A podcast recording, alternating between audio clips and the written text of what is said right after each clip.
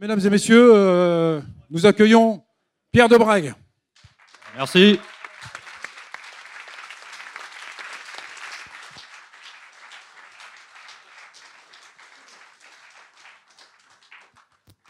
Merci, bah, merci à vous. Je suis très heureux d'être parmi vous dans ce cluster, pas dire autre chose.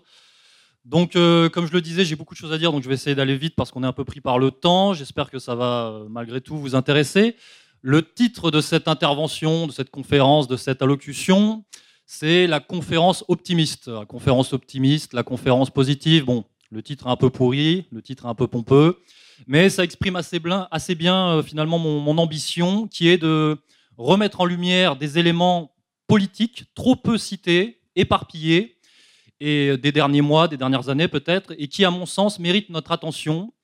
Euh, et je vais tenter de les relier, non pas pour euh, vous imposer ma vision des choses de manière dogmatique, mais pour être sûr que nous tous, nous prenons en compte dans nos analyses euh, des actes, des événements qui pourraient s'avérer de grande importance. Plus concrètement, pour aller droit à l'essentiel, je pense, à l'instar de Xavier Poussard de Fait et Documents, que que je salue, qui prendra la parole tout à l'heure, que nous sommes potentiellement, je dis bien potentiellement, dans une phase de déliquescence, d'affaiblissement, de chute du nouvel ordre mondial. Alors ça, ça serait plutôt une bonne nouvelle, ça serait plutôt optimiste. La moins bonne nouvelle, c'est que nous sommes euh, certainement, nous, en France, euh, le bastion ultime, comme vous le savez, la base de repli, la tanière euh, de ce nouvel ordre mondial. Donc on n'est pas totalement sorti de l'auberge. Et on va avoir, en tant que Français résistant, euh, pas, mal de, pas mal de travail, à savoir qu'il va falloir faire sortir certaines personnes de l'auberge, justement, hein, notre auberge, puisque la France, c'est une auberge, comme, dirait, comme aurait pu dire Jacques Attali. Bref, avant de rentrer dans ces détails, j'aimerais, en, introduction, qu'on s'entende tous ensemble sur le constat. Le constat, le contexte, le constat actuel qui serait euh, du point de vue de la masse que nous serions dans une période de dérive autoritaire. Alors sommes-nous face à une dérive autoritaire en France? Et s'il y a une dérive, quand a-t-elle débuté? C'est euh, la question que je pose. Alors on pourrait remonter très loin, et ne serait-ce que dans la seconde moitié du XXe siècle, on pourrait s'attarder évidemment sur des, dates majeures comme le plan Marshall, euh, l'après-mai 68, où les élites rocardiennes commencent vraiment à se constituer en tant que caste managériale à part euh, et, à se radicaliser contre le peuple. Je pense qu'une date très très importante euh, à avoir en tête pour nous, c'est 1983. 1983, comme vous le savez, le, tournant de la rigueur. Mais 1983, c'est aussi la date, enfin, plus précisément, c'est la date du ralliement des élites de gauche au néolibéralisme. En fait, les élites de gauche deviennent officiellement néolibérales à partir de 1983. Et à partir de 1983, on a finalement un bloc, un bloc élitaire, un bloc élitiste qui se constitue et qui se constitue radicalement, qui se positionne radicalement contre le peuple, contre le peuple et contre la société. Mais j'ai pas envie de, trop remonter en arrière et de, de, m'apesantir sur ces, sur ces moments-là. Je pense que pour notre période contemporaine et de notre point de vue, le moment, euh, le marqueur le plus important, euh, des dernières années, c'est la période 2007-2008. C'est la période 2007-2008 qui, à mon sens, conditionne la décennie que nous venons de vivre. Et je pense même que là, en 2020-2021, ce que nous vivons avec le Covid, c'est la queue de comète de, de cette décennie. 2007, qu'est-ce que c'est 2007 2007, c'est l'élection de Nicolas Sarkozy. C'est un marqueur.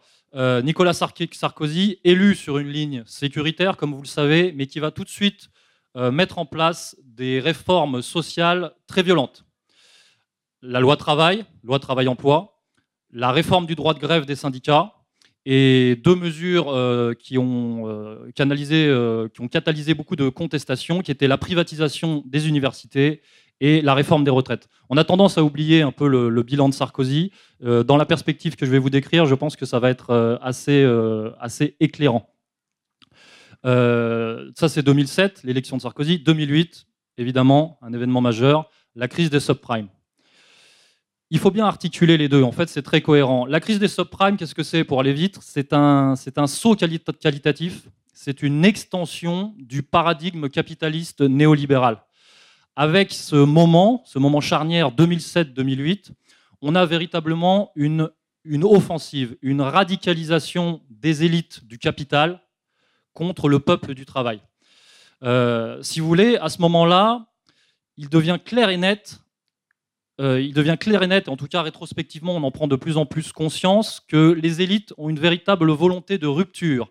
Volonté de rupture avec nous, mais volonté de rupture plus précisément avec le modèle social français.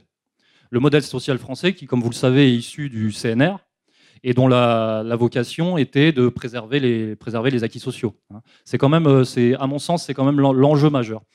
Et euh, ce modèle social, quoi qu'on en pense, prévalait encore jusque-là, avec évidemment un rapport de force qu'on appelle la lutte des classes. Tout simplement, c'était la lutte des classes. il y avait un équilibre relatif qui était maintenu entre le capital et le travail jusqu'à la période 2007-2008, puisqu'il y avait euh, des négociations entre le capital et le travail, il y avait des rapports de force, il y avait des frictions, il y avait des manifestations, il y avait des, il y avait des, des euh, euh, je cherche le terme, c'est pas négociation, mais c'est des compensations, accordées par le capital au travail lorsque le travail, symboliquement, hein, je veux dire le peuple du travail, manifestait par exemple. à partir de 2007-2008, on bascule complètement dans un autre monde et les élites se radicalisent et décident de renverser la table, de casser l'équilibre dont je vous parle, de casser la lutte des classes quelque part, et d'abattre, de, mettre au pas euh, le peuple du travail. À partir de ce moment-là, 2007-2008, l'État devient officiellement un outil, je pense que c'est important hein, qu'on ait ça en tête, un outil au service du capital. Euh, je pense que pour être efficient dans la période actuelle, pour nous, il faut être précis. Souvent, on entend dire euh, il n'y a plus d'État, l'État ne joue pas son rôle. Non, soyons précis l'État est privatisé. À partir de 2007-2008, l'État a été, a été privatisé. La privatisation de l'État est achevée à partir de ce moment-là. Après, privatisé par qui hein, N'est-ce pas? C'est la question. Concrètement, concrètement euh, quelles ont été les conséquences euh, de cette période 2007-2008, notamment de la crise des subprimes? Les conséquences ont été la politique d'austérité. L'austérité, pour, euh, Pour qui? Pourquoi Pour rembourser la dette et pour sauver les banques, hein, comme vous le savez. Peut-être qu'on n'a pas mesuré sur le coup ce qui était en train de se passer et de se mettre en place euh, durant toute cette décennie, et c'est aussi pour ça que je fais ces, rappels. Je pense que ça va nous permettre de mieux comprendre ce qui se, joue actuellement. Euh, dès 2010, dès 2010, la Banque centrale européenne et le FMI contraignent la Grèce, l'Espagne, l'Italie, le Royaume-Uni, l'Irlande, la Lettonie, la Hongrie et le Portugal à des coupes budgétaires importantes dans le secteur public la culture, l'enseignement, la santé. En France, on aura, je cite, des ajustements budgétaires au nom de la préservation de la sauvegarde de la zone euro. Ça, c'était un accord entre Sarkozy et, Merkel. En 2010, en France, donc en parallèle, on a aussi, on a peut-être oublié, on a aussi un énorme mouvement social contre la réforme des retraites. C'était, euh, il y avait d'énormes contestations. Alors, petite parenthèse, en parallèle aussi, en 2010, on avait euh, une épidémie, n'est-ce pas, euh, de grippe 1, de grippe A, la grippe H1N1, qui était gérée par la ministre de la Santé de l'époque, qui était Roselyne Bachelot, comme vous le savez, qu'on retrouve actuellement euh, à la manœuvre. C'est toujours intéressant de faire ces, ces, petits retours en arrière. 2010, énorme mouvement social contre la réforme des retraites, et c'est un nouveau marqueur pour moi, car c'est la première fois, je dirais pratiquement dans l'histoire de France, que la contestation populaire, que la contestation sociale n'est absolument pas prise en compte par le pouvoir, par le capital. en 2010, avec la réforme des retraites, nous avons eu droit à un passage en force sans compensation sociale. Sarkozy est passé en force et c'était peut-être la première fois dans notre histoire. Alors évidemment, euh, 2011, on a commencé à avoir à l'international des, mouvements sociaux hein, de, de, contestation qui ont commencé à émerger. On a eu le mouvement des indignés, on a oublié, mais il y avait ça, ça s'est assez développé en Espagne, en Grèce, un petit peu en France. Il y avait le mouvement Occupy Wall Street, dont peut-être vous vous souvenez aux États-Unis. Euh, mais cette contestation naissante a été notamment étouffée en France par l'élection du socialiste François Hollande, qui euh, était soi-disant là pour représenter euh, l'alternance et l'alternative au capital incarné par euh, Nicolas Sarkozy. Sauf que rétrospectivement, François Hollande a été un grand stérilisateur Et, son mandat a été marqué, comme vous le savez, quasiment durant cinq ans non-stop par la séquence, alors là, ce n'était pas le H1N1, c'était la séquence Daesh, Vals, terrorisme, Charlie, etc. Hein, vous le savez. sauf que dans cette séquence, nous avons assisté de manière larvée, masquée, j'ai envie de dire, à une avancée de la caste élitiste dont je vous parle, euh, qui avançait cachée derrière la lutte contre les terrorismes. Concrètement, c'est sous le mandat de François Hollande qui a été appliqué de manière qui a été complètement, qui est passé complètement inaperçue une austérité fiscale importante et qui a été surtout appliquée une des plus importantes réformes structurelles des dernières années, qui était la loi travail. La loi travail El Khomri, il y avait d'énormes manifestations en France en, 2016, hein, à ce moment-là, il faut, s'en souvenir. alors, euh, j'ai noté un petit événement marrant quand même. En, 2015, on, remarque en France qu'il y avait deux dirigeants d'Air France qui, qui avaient été pris en chasse par des, salariés de, la compagnie. Donc, il y avait quand même une, colère qui était en train de monter. 2016, c'est donc la date, c'est la loi travail, mais 2016 pour moi c'est une date euh, c'est un basculement, c'est un basculement international, c'est un basculement de premier plan à l'international. Je dis bien à l'international. Évidemment, élection de Donald Trump, le Brexit. On a une forte poussée de, populisme au Brésil, en Italie, en, en Allemagne, en Grèce. On a un front anti-Soros qui se développe en Europe de l'Est. Alors le front anti-Soros en Europe de l'Est, il est la conséquence de la crise migratoire principalement, qui est elle-même la conséquence des printemps arabes, hein, comme vous le savez, qui, qui, ont été faits pour, pour, certaines raisons. Et alors qu'on a ce, basculement populiste à l'international, ce réveil social quelque part, euh, en France, qu'est-ce qui nous arrive? Eh ben, on recule. On recule avec cette loi travail, cette loi travail qui était soi-disant donc euh, la loi El Khomri, mais qui était en fait une loi portée par Emmanuel Macron. Et cette loi travail passe cette loi travail passe en force, une fois de plus. Comment? Comment elle, passe? Par le gouvernement, par le gouvernement de Manuel Valls qui applique le 49.3, si vous vous souvenez. De nouveau, le gouvernement et les élites envoient un message à la contestation populaire, au peuple du travail, qui est allez vous faire foutre, on passe. Évidemment, je ne vais pas rentrer dans les détails, mais il y a eu des ingénieries. C'est aussi à ce moment-là qu'un euh, mouvement comme Nuit debout émerge, parce qu'il était là aussi pour dévier, les colères, euh, et dévier la colère sociale. Je pense que déjà, vous sentez euh, la fameuse dérive. Hein. la dérive autoritaire n'est pas liée à la pandémie. Je pense que ça, devient de, plus en plus clair dans vos, esprits, dans nos esprits, simplement avec ce récapitulatif. 2017, élection d'Emmanuel Macron. François Fillon est trahi par les élites dont je vous parle. Marine Le Pen est complètement à la ramasse, comme vous le savez, parce qu'elle ne prend pas à bras le corps la ligne d'égalité et réconciliation, il faut quand même le dire. Et avec l'élection d'Emmanuel Macron, un pas, un pas de géant, un pas de plus est franchi vers euh, l'euro-mondialisme néolibéral, j'ai appelé ça comme ça. Avant Macron, les, changements structurels sociaux profonds demandés par la commission Attali, parce qu'il ne faut pas rêver, c'est la commission Attali qui demande ça depuis 2010 déjà, euh, ces changements structurels profonds, la réforme, étaient encore freinés relativement, malgré les passages en force dont je vous parle, euh, notamment par la pesanteur des partis. Macron, lui, n'a pas de parti traditionnel. Il n'a pas de compte à rendre. De compte à rendre. Il n'a pas de compte à rendre, il n'a pas de, rivaux au sein d'un parti, il n'a pas d'histoire à, gérer. Macron, avec son nouveau parti euh, fictif LREM, c'est encore un contre-pouvoir qui tombe, si vous voulez, à ce moment-là. Et la voie se dégage encore un peu plus pour la radicalisation de l'élite. Donc là, on file euh, plein pot, donc à partir de 2017, on file plein pot vers l'objectif de la commission Attali. L'objectif de la commission Attali, il faut bien avoir en tête ces enjeux, parce que c'est ce qui nous concerne euh, prioritairement en ce moment, encore une fois, malgré les apparences. L'objectif de la commission Attali, c'est la mise au pas administrative, fiscale et juridique du droit social français sur le modèle anglo-saxon. Euh, un modèle anglo-saxon, enfin une mise au pas qui nous menait tout droit vers le le traité transatlantique, le TAFTA, hein, si vous vous souvenez, qui, a été euh, tué dans, qui a été tué dans l'œuf par Donald Trump, Mais c'est vers cela que les élites convergeaient avant 2016. L'agenda d'Emmanuel Macron, quand on veut bien s'y pencher, il est très clair. Je vais le résumer. Réforme des retraites. La réforme des retraites qui va forcer les retraités à prendre une assurance retraite privée, voire à retravailler. Réforme de l'assurance chômage.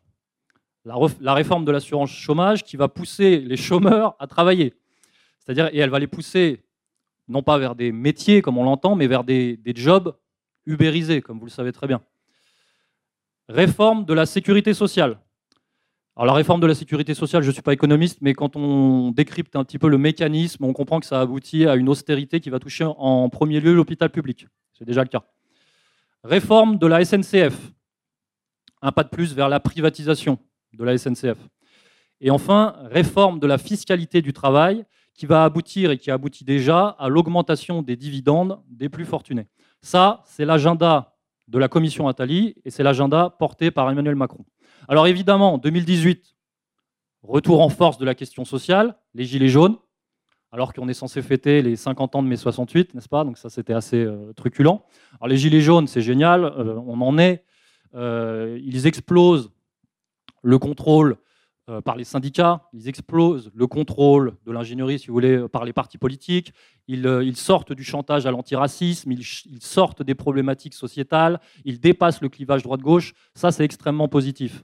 Mais répression physique et policière dure, et surtout le bilan, aucune des réformes dont je vous parle n'a été abandonnée par le pouvoir suite aux Gilets jaunes.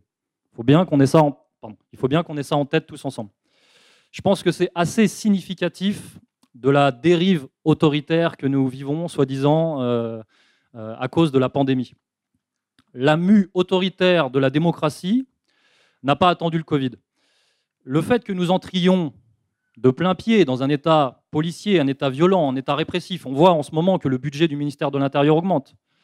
Euh, et surtout dans une société, plus largement, une société de surveillance, une, société euh, d'encadrement, c'est la logique la plus pure et c'est la conséquence de la prise de pouvoir de la finance sur l'État. C'est pour ça que j'en ai un peu marre, euh, j'ai noté cette petite, cette petite punchline, j'en ai un petit peu marre du Frexit. J'en ai un, peu marre d'entendre parler du Frexit porté par nos, nos homo-souverainistes, comme vous le savez, parce qu'il faut sortir du Frexit, il faut arrêter avec le Frexit. C'est le Rothschild-Exit qu'il va falloir promulguer. Nous sommes colonisés de l'intérieur. Voilà, je pense que c'est assez clair.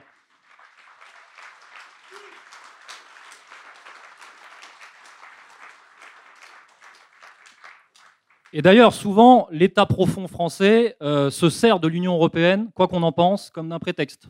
Le programme donc, que je vous ai présenté, ce n'est pas l'Union européenne. C'est la Commission Attali, c'est la Banque Rothschild. Voilà, c'est assez clair.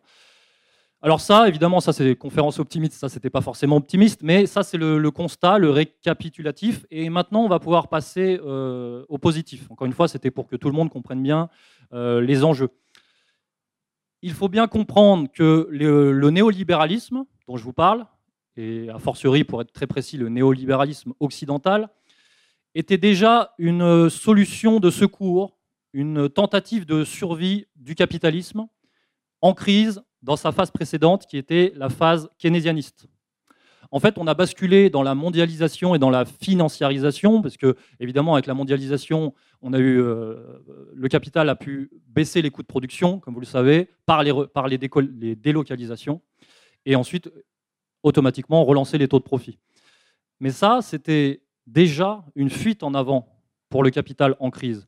En vérité, nous sommes peut-être en ce moment déjà dans la phase critique et dans la phase crépusculaire, je dirais, du néolibéralisme. Je dirais même que Macron est pratiquement le dernier représentant, c'est quasiment une relique, un, ringard, un retardataire, c'est quasiment le dernier représentant du néolibéralisme. Macron, en fait, quand on, y pense bien, c'est Reagan et Thatcher avec 30 ans de retard. On est très très en retard en France.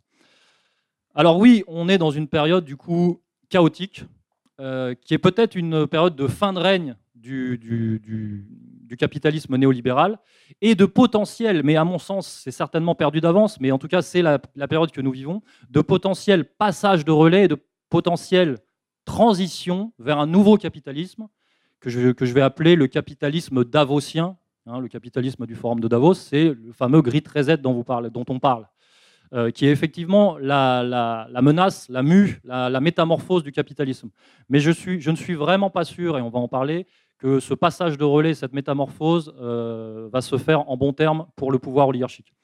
Alors le grid reset, je ne vais pas épiloguer, mais je pense que vous avez compris le projet, c'est aggravation de la dette, voire annulation de la dette par l'expropriation, hein, c'est dans, dans, le programme, et puis mise en place de ce qu'ils appellent le crédit social numérique, hein, ce qui ce qui nous pèse évidemment euh, tous au-dessus de la tête. Tout ça au nom de la lutte contre la, pandémie, de la lutte contre le réchauffement climatique, de la lutte contre les, inégalités, de la lutte contre le consumérisme, etc. etc.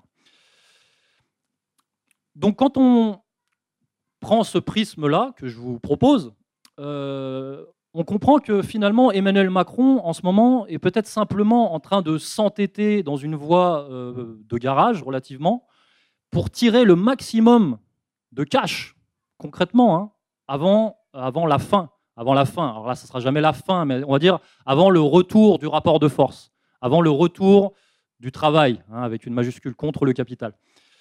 C'est pour ça que nous vivons aussi actuellement une phase finalement de pillage. La France est pillée en ce moment par les privatisations, par les fusions-acquisitions. Là, le pays est vendu en coupe réglée de plus en plus. Et c'est l'agenda. Mais moi, j'ai l'impression que c'est vite, vite, on prend la maille avant de se faire choper. La fin potentielle dont je vous parle, la fin de, ce règne relatif, a à mon sens déjà débuté au niveau international. Je dis bien au niveau international. Et l'opération Covid est certainement la preuve que les élites du nouvel ordre mondial ont relativement, certainement perdu la main malgré les apparences. Ça ne veut pas dire qu'en France, on n'est pas dans une autre problématique et qu'on ne va pas avoir du travail. Encore, je le répète, on va avoir beaucoup de boulot en France.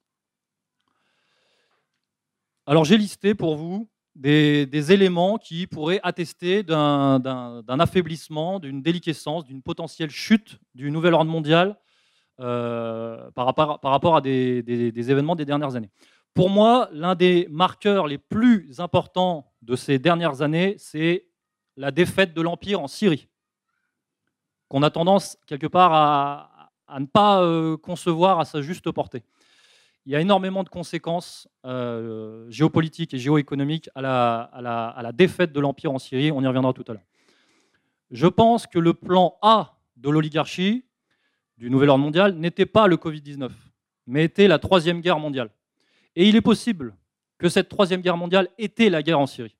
La, guerre en Syrie était une guerre mondiale, quoi qu'on en pense. Des centaines d'États se sont euh, coalisés pour attaquer euh, le pays de Bachar el-Assad. Sauf que cette troisième guerre mondiale n'a pas eu lieu, et si elle a eu lieu et que c'était la guerre en Syrie, elle a été perdue par l'Empire. Je pense qu'une fois l'opération Covid lancée, l'objectif était de faire durer les confinements durant trois ans non-stop, jusqu'en 2024. 2024, c'est la date de sortie, comme vous le savez, officielle des vaccins. Là, on est en, période d'essai. Hein, vous le savez, les, essais, euh, euh, je ne sais pas comment on scientifiques des vaccins ne sont, ne sont pas terminés. Ça n'a pas eu lieu. Nous n'avons pas été confinés durant trois ans. On a morflé, d'autant plus en France, mais ce plan n'a pas été appliqué à la lettre. Et les vaccins, à mon sens, ont peut-être été lancés en urgence par l'oligarchie. Le plan était de dévaster littéralement l'économie occidentale. Encore une fois, on a morflé, je ne dis pas que la situation est idyllique, mais l'économie occidentale n'est pas totalement dévastée, c'est pas vrai. Je pense que la vaccination obligatoire ne s'appliquera pas aux États-Unis, qui restent, les États-Unis qui restent malgré tout, quoi qu'on en pense, un modèle oligarchique pour, pour la France et pour l'Union européenne. Donc c'est quand même très intéressant de surveiller ce qui se passe aux États-Unis. Et euh, idem pour les certificats numériques euh, de Bill Gates, euh, avec tout ce que ça charrie en termes de puçage par un plan, etc., à long terme, je pense que ce plan ne se réalisera pas. Alors que c'était des objectifs majeurs du nouvel ordre mondial quand on le comprend bien. Bref, en somme, je pense que le Grid Reset n'a peut-être pas les moyens de ses ambitions, et que, c'est une, que ce qui se passe en ce moment est finalement une tentative de, survie, de, limiter la casse, voilà, de limiter la casse par le nouvel ordre mondial. Ce qui me fait dire cela, c'est principalement la situation aux États-Unis, qui, encore une fois, quoi qu'on en pense, reste décisive dans l'architecture, dans l'orchestration de la, de la puissance du nouvel ordre mondial. Alors, je ne prétends pas avoir le fin mot sur ce qui se passe aux États-Unis, mais par contre, je prétends dire que personne ne peut dire précisément et de manière définitive ce qu'il se passe aux États-Unis actuellement. Ce que je constate, je pense que c'est intéressant de le rappeler, les réalisations les plus importantes de l'administration Trump n'ont pas été annulées par l'administration Biden. La réforme fiscale. Trump s'était vanté d'avoir mis en place la plus grande réduction d'impôts fédéraux de tous les temps. Elle est toujours en place aux États-Unis. Le mur anti-immigration, bon, c'est symbolique, mais le mur anti-immigration, le fameux mur de Donald Trump, est encore là. Aucune guerre n'a été déclenchée par l'administration Biden depuis huit mois. Nous avons même les preuves juridiques, c'est un peu technique, mais nous avons les preuves juridiques que la doctrine néoconservatrice de guerre sans fin semble avoir été abandonnée par le Pentagone. Les troupes américaines se sont bien retirées d'Afghanistan, pas forcément du Proche-Orient, mais se sont retirées d'Afghanistan, comme l'avait dit Donald Trump. L'Obamacare, c'est-à-dire la gestion du système de santé américain, n'est pas revenu. Et le TAFTA, qui était, je vous le dis, le projet oligarchique par excellence il y a encore dix ans, qui avait été tué par Trump dès sa première semaine, n'est pas revenu non plus. Qu'a fait l'administration Biden, qu'a fait Joe Biden depuis euh, huit mois Il a mis deux mois avant de faire sa première conférence de presse. C'est du jamais vu. Il a mis six mois avant de faire une rencontre internationale. Et en vérité, il n'y a eu que deux rencontres internationales de Joe Biden un sommet à Bruxelles, qui était un sommet de l'OTAN et du G7, qui sont deux institutions, à mon sens, euh, quasiment mortes, et euh, un sommet en Suisse, terrain neutre, avec Vladimir Poutine, dont je vous parlerai tout à l'heure. Il a fait des déclarations, euh, je dirais, sociétales, progressistes, woke, intersectionnelles, délirantes, en parlant d'équité raciale, etc. Voilà, il a fait beaucoup de, blabla sociétal. Il a insulté Vladimir Poutine, comme vous le savez, puisqu'il avait dit euh, que, Vladimir Poutine était un tueur euh, qui allait s'en repentir, c'était quelque chose comme ça. Il a maintenu le quota de migrants mis en place par Donald Trump, alors que c'était une de ses promesses de campagne à Joe Biden, d'élargir, de, faciliter euh, l'immigration. Il a fait revenir les États-Unis dans les accords climatiques de Paris, ça c'est vrai, mais quand on se penche euh, précisément sur le sujet, on constate qu'il n'a pas remplacé au sein de son administration euh, les nombreux postes qui étaient occupés par des experts et des conseillers euh, réchauffistes que Trump avait virés. Donc en fait, il n'est pas entouré pour gérer véritablement cette question. Et dernier fait important que j'ai relevé de, Joe Biden, il a annulé le retrait américain de l'OMS. C'est vrai, c'est important. Mais pareil, quand on creuse, euh, on se rend compte que de toute manière, ce retrait n'était pas effectif parce qu'il fallait un an pour que les États-Unis euh, sortent de l'OMS. En fait, les États-Unis n'étaient pas réellement sortis de l'OMS euh, à ce moment-là. À côté de ça, on a Anthony Fauci, que vous connaissez. Je ne vais pas refaire le, CV ici, mais qui est quand même une figure majeure, tutélaire du Covidisme, hein, n'est-ce pas Qui a été publiquement démonétisé par la publication, la déclassification de 3200 pages de ses emails dans le cadre d'une enquête judiciaire. On a Bill Gates, qui a lui été publiquement démonétisé par l'affaire Epstein, qui elle aussi, euh, je le rappelle, n'est pas terminée. Les procès Epstein, notamment le procès de Ghislaine Maxwell, euh, arrivent à l'automne. Donc au niveau judiciaire, ce n'est pas terminé non plus. On a Jeff Bezos, de son vrai nom, Jorgensen. A priori, il n'en est pas, mais bon, euh, qui a démissionné de son poste de PDG d'Amazon. Euh, peut-être parce qu'il y a une certaine menace aux États-Unis en ce moment sur les trusts. Voilà, disons que ça pèse au niveau économique. Euh, Jeffrey Epstein, que vous connaissez bien, officiellement il est mort. Ghislaine Maxwell, elle est en prison. Le procès arrive, je vous ai dit, à la rentrée, à l'automne. En ce moment, il y a une grosse pression aux États-Unis, notamment sur Les Wexner, le financier, le mécène de, Jeffrey Epstein, et sur le méga groupe. Vous connaissez le méga groupe, hein, euh, Xavier Poussard a fait, le boulot là-dessus. Euh, moi, je vous encourage à lire une enquête que j'ai trouvée incroyable qui est parue dans le, Vanity Fair américain que m'a envoyé Xavier euh, la semaine dernière, c'est ces jours-ci. Elle est, de, de, très très grande qualité. C'est une journaliste d'investigation qui l'a faite. Et dedans, ça balance du très très lourd sur Lex Wexner et le méga groupe. C'est une première. Claire Bronfman, Bronfman, la fille du ponte, du boss du méga groupe. Elle est en prison, condamnée à 6 ans de prison, dans le cadre de l'affaire de la secte Nexium. Elle a été accusée de, harcèlement, euh, non, de trafic sexuel et d'esclavage. Andrew Cuomo, alors il est moins connu en France, c'est euh, le gouverneur de l'État de New York. Il vient de démissionner de son poste de gouverneur de l'État de New York parce qu'il est accusé de harcèlement sexuel. En, France, on ne le connaît pas trop, mais aux États-Unis, il faut savoir que c'est un ancien ministre de Bill Clinton et de George Bush, mais surtout, c'était le potentiel successeur de Joe Biden à la tête des démocrates. Donc c'était potentiellement le prochain président des États-Unis. C'était peut-être le remplaçant de Joe Biden. Il vient de démissionner, il est pris dans une affaire, euh, il est lui aussi euh, démonétisé. Il faut, savoir à quel point ce, Andrew Cuomo était zélé sur le, sur le Covidisme, hein, sur la gestion du Covid euh, dans l'État de New York. Hein. Il, en a fait des tonnes. Harvey Weinstein, comme vous savez, est en prison. Il risque 160 ans de prison. Je rappelle qu'en France, on lui a donné, décerné la Légion d'honneur. John McCain, qui est un peu passé de mode, mais qui était une figure néoconservatrice euh, de la décennie euh, précédente, il est décédé. Donald Rumsfeld, c'est un néoconservateur, c'était le doctrinaire de la, guerre sans fin, de la, de la destruction du Proche-Orient. C'est un ancien PDG de Gilead et de Pfizer, à l'origine du plan de confinement mondial appliqué par Emmanuel Macron. Il est décédé. Vous avez peut-être vu passer la nécrologie euh, sur le site Égalité et Réconciliation.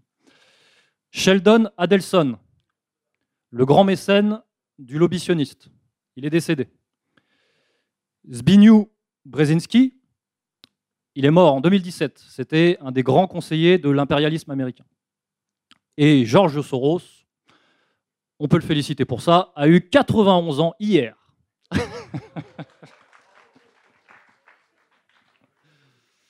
Donc je pense qu'il n'en a plus pour très longtemps. Tout ça, tout ça me laisse à croire que l'État profond américain euh, est en difficulté, est peut-être en grande difficulté. Je pense, pour tout vous dire, que l'administration Biden a, à mon sens, une faible marge de manœuvre. Je ne dis pas qu'elle est sous contrôle, je ne dis pas qu'elle est totalement sous contrôle, je, pense qu'elle a une faible, voire une très faible marge de manœuvre. Je pense que des négociations ont eu lieu depuis très longtemps entre l'administration Biden, on va dire le Parti démocrate, et euh, l'administration Trump. Et je pense, je vais, je vais pousser l'analyse, je pense que l'administration Biden est chantagée par l'administration Trump. En fait, le chantage exercé par l'oligarchie euh, par le biais de Jeffrey Epstein s'est retourné contre lui. Je pense que l'administration Biden est chantagée non pas forcément sur les questions de la pédocriminalité, peut-être, non pas forcément sur le vol de l'élection, peut-être, mais principalement sur un fait qu'on met rarement en avant, euh, qui est le pillage de l'Ukraine. Il faut se rappeler que Joe Biden était le proconsul de l'Ukraine sous Barack Obama. Et à ce titre, il est pris euh, des deux pieds dans ce qu'on appelle l'affaire Burisma.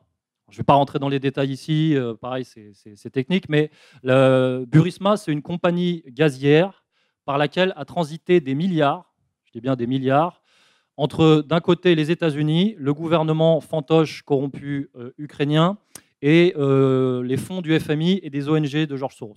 Ça partait dans un sens, ça partait dans l'autre. Il y avait de la corruption, il y avait du blanchiment, il y avait du détournement. Des conversations téléphoniques sont sorties. Des enquêtes ont été effectuées.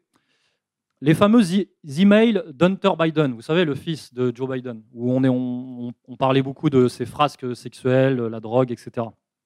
Elles contenaient aussi beaucoup d'éléments par rapport à l'affaire Burisma. Il faut savoir qu'Hunter Biden était administrateur de la compagnie Burisma dont je vous parle, une compagnie ukrainienne. Tout ça me laisse à penser que, que, que, l'administration Biden et Biden lui-même et donc le Parti démocrate euh, sont assez euh, verrouillés, sont assez cadenassés, sont assez euh, tenus en laisse par, par, cette, par cette histoire qui, qui pourrait effectivement, enfin qui, je pense, leur, exerce sur eux une grosse pression.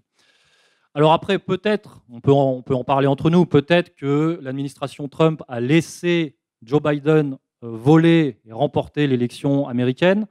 Moi, ma théorie, c'est que c'était certainement, finalement, quand on y pense, la meilleure solution pour éviter la guerre civile aux États-Unis. Que ça se passe comme ça, en coulisses, en douceur. Parce que la guerre civile et la, guerre de sécession aux États-Unis, elle est euh, intrinsèque. C'est un problème intrinsèque aux États-Unis, à leur histoire, quand on, quand comprend bien. Là, finalement, on est en stand-by depuis huit mois et il se passe des choses euh, en coulisses. Une autre preuve de l'affaiblissement de l'Empire, c'est ce fameux sommet suisse euh, entre euh, Vladimir Poutine et Joe Biden, qui a eu lieu il y a à peu près un mois, un mois et demi. Euh, on a appelé ça, les spécialistes ont appelé ça le sommet Yalta 2, en référence à Yalta, qui était le, qui était le partage du monde lors de la Seconde Guerre mondiale.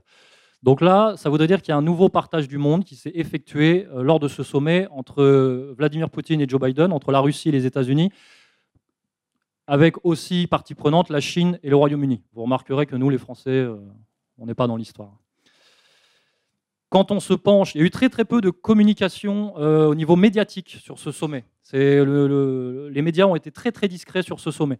Quand, euh, quand, on se penche sur les communications officielles et sur les, sur les descriptifs par certains analystes du sommet Yalta 2, on comprend que les États-Unis et Joe Biden ont accepté quasiment toutes les demandes de Vladimir Poutine, de la Russie, notamment des demandes qui, il y a quelques années, étaient complètement inenvisageables. Du désarmement, la levée des sanctions, la fin de l'ingérence en Ukraine, le recul de l'OTAN, la validation du Nord Stream 2. Et tout ça a été fait, je pense, en échange de la non-humiliation publique des États-Unis, et plus précisément du non-remboursement de la dette de guerre, de ce qu'on appelle la dette de guerre. Parce qu'en fait, et là on boucle, la boucle et on pense à ce que je vous disais tout à l'heure sur la guerre en Syrie, parce qu'en fait l'Empire a perdu la guerre en Syrie, et logiquement, elle devrait rembourser la dette, la dette de guerre. Comment? J'ai pas compris. Ah, en Allemagne aussi, oui. Et en Allemagne aussi, oui. Et donc, si vous voulez, la dette de guerre américaine va être payée par cette soumission géopolitique, géostratégique, géoéconomique euh, issue de ce sommet. Et, seuls les initiés, finalement, comprendront euh, ce qui s'est véritablement joué.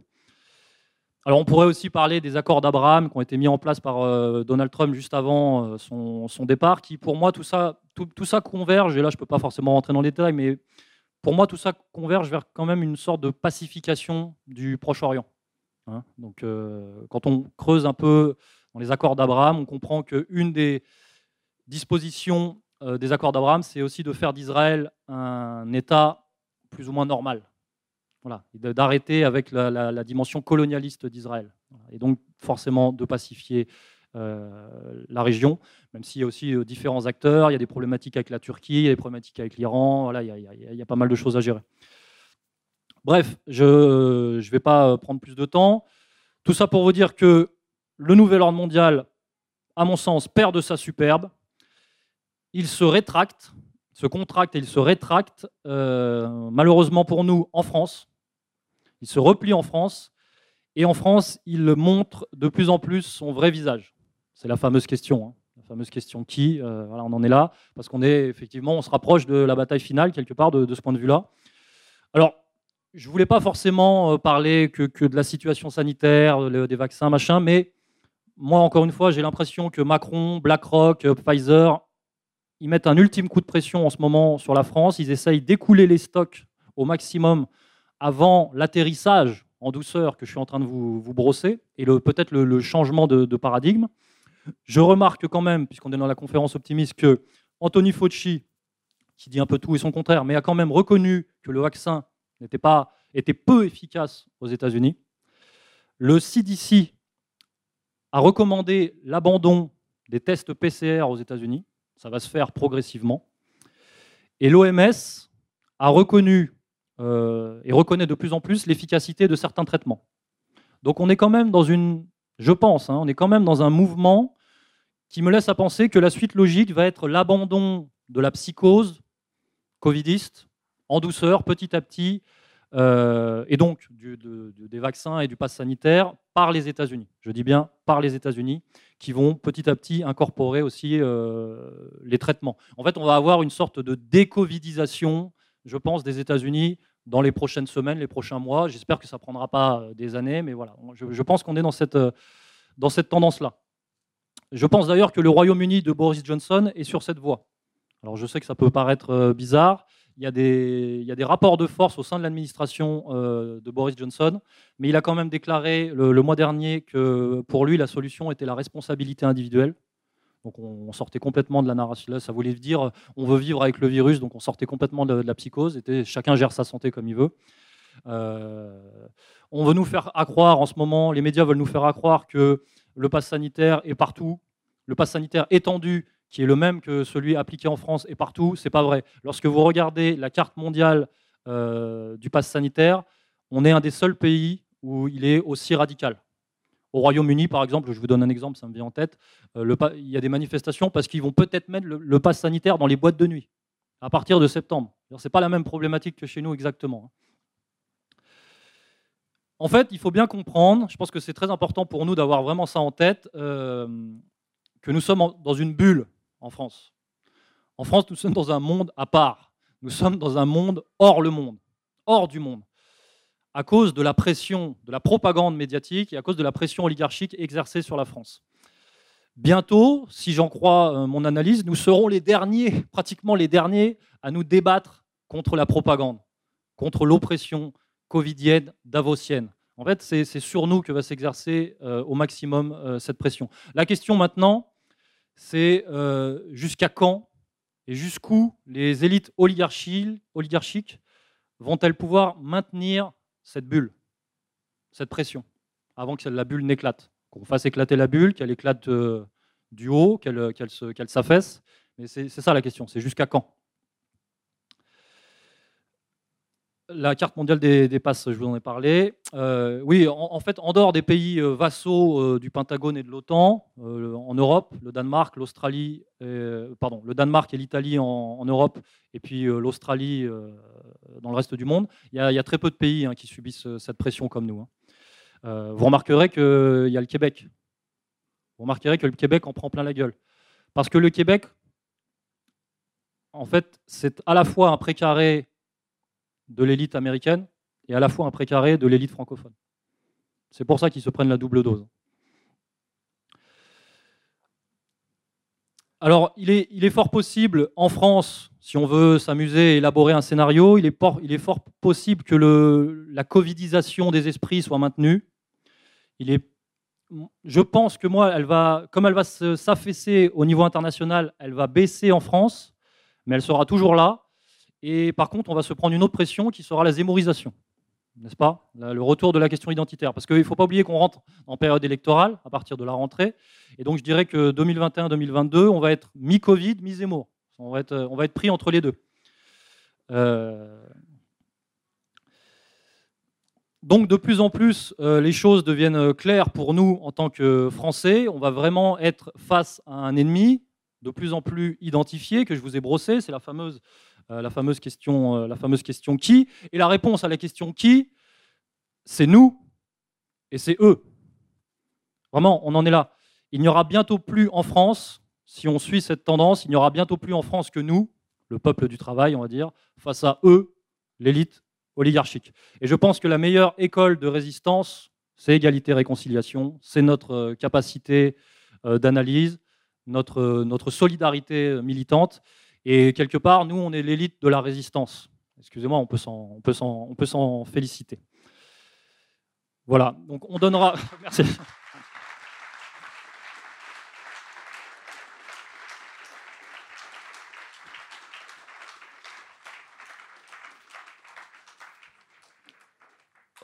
On, donnera des, pistes d'organisation collective positive, de réseau de solidarité de manière plus concrète, je pense, dimanche. Hein, c'est une, conférence qui est prévue, euh, un espèce de débat qui est prévu dimanche. Donc on, parlera de, tout ça. Mais, euh, mais bon, voilà, je vous ai dit tout ce que je voulais vous dire. Donc je vous remercie de m'avoir applaudi avant que je conclue. Mais voilà, je conclue. Et euh, je ne sais pas si on a le temps pour passer à des questions ou peut-être à des témoignages simplement. Ou, enfin, pas des témoignages, je ne racontais pas votre vie.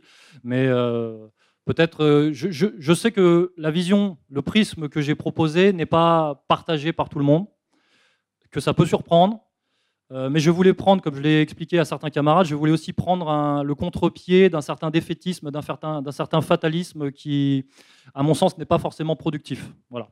Donc je vous remercie encore une fois.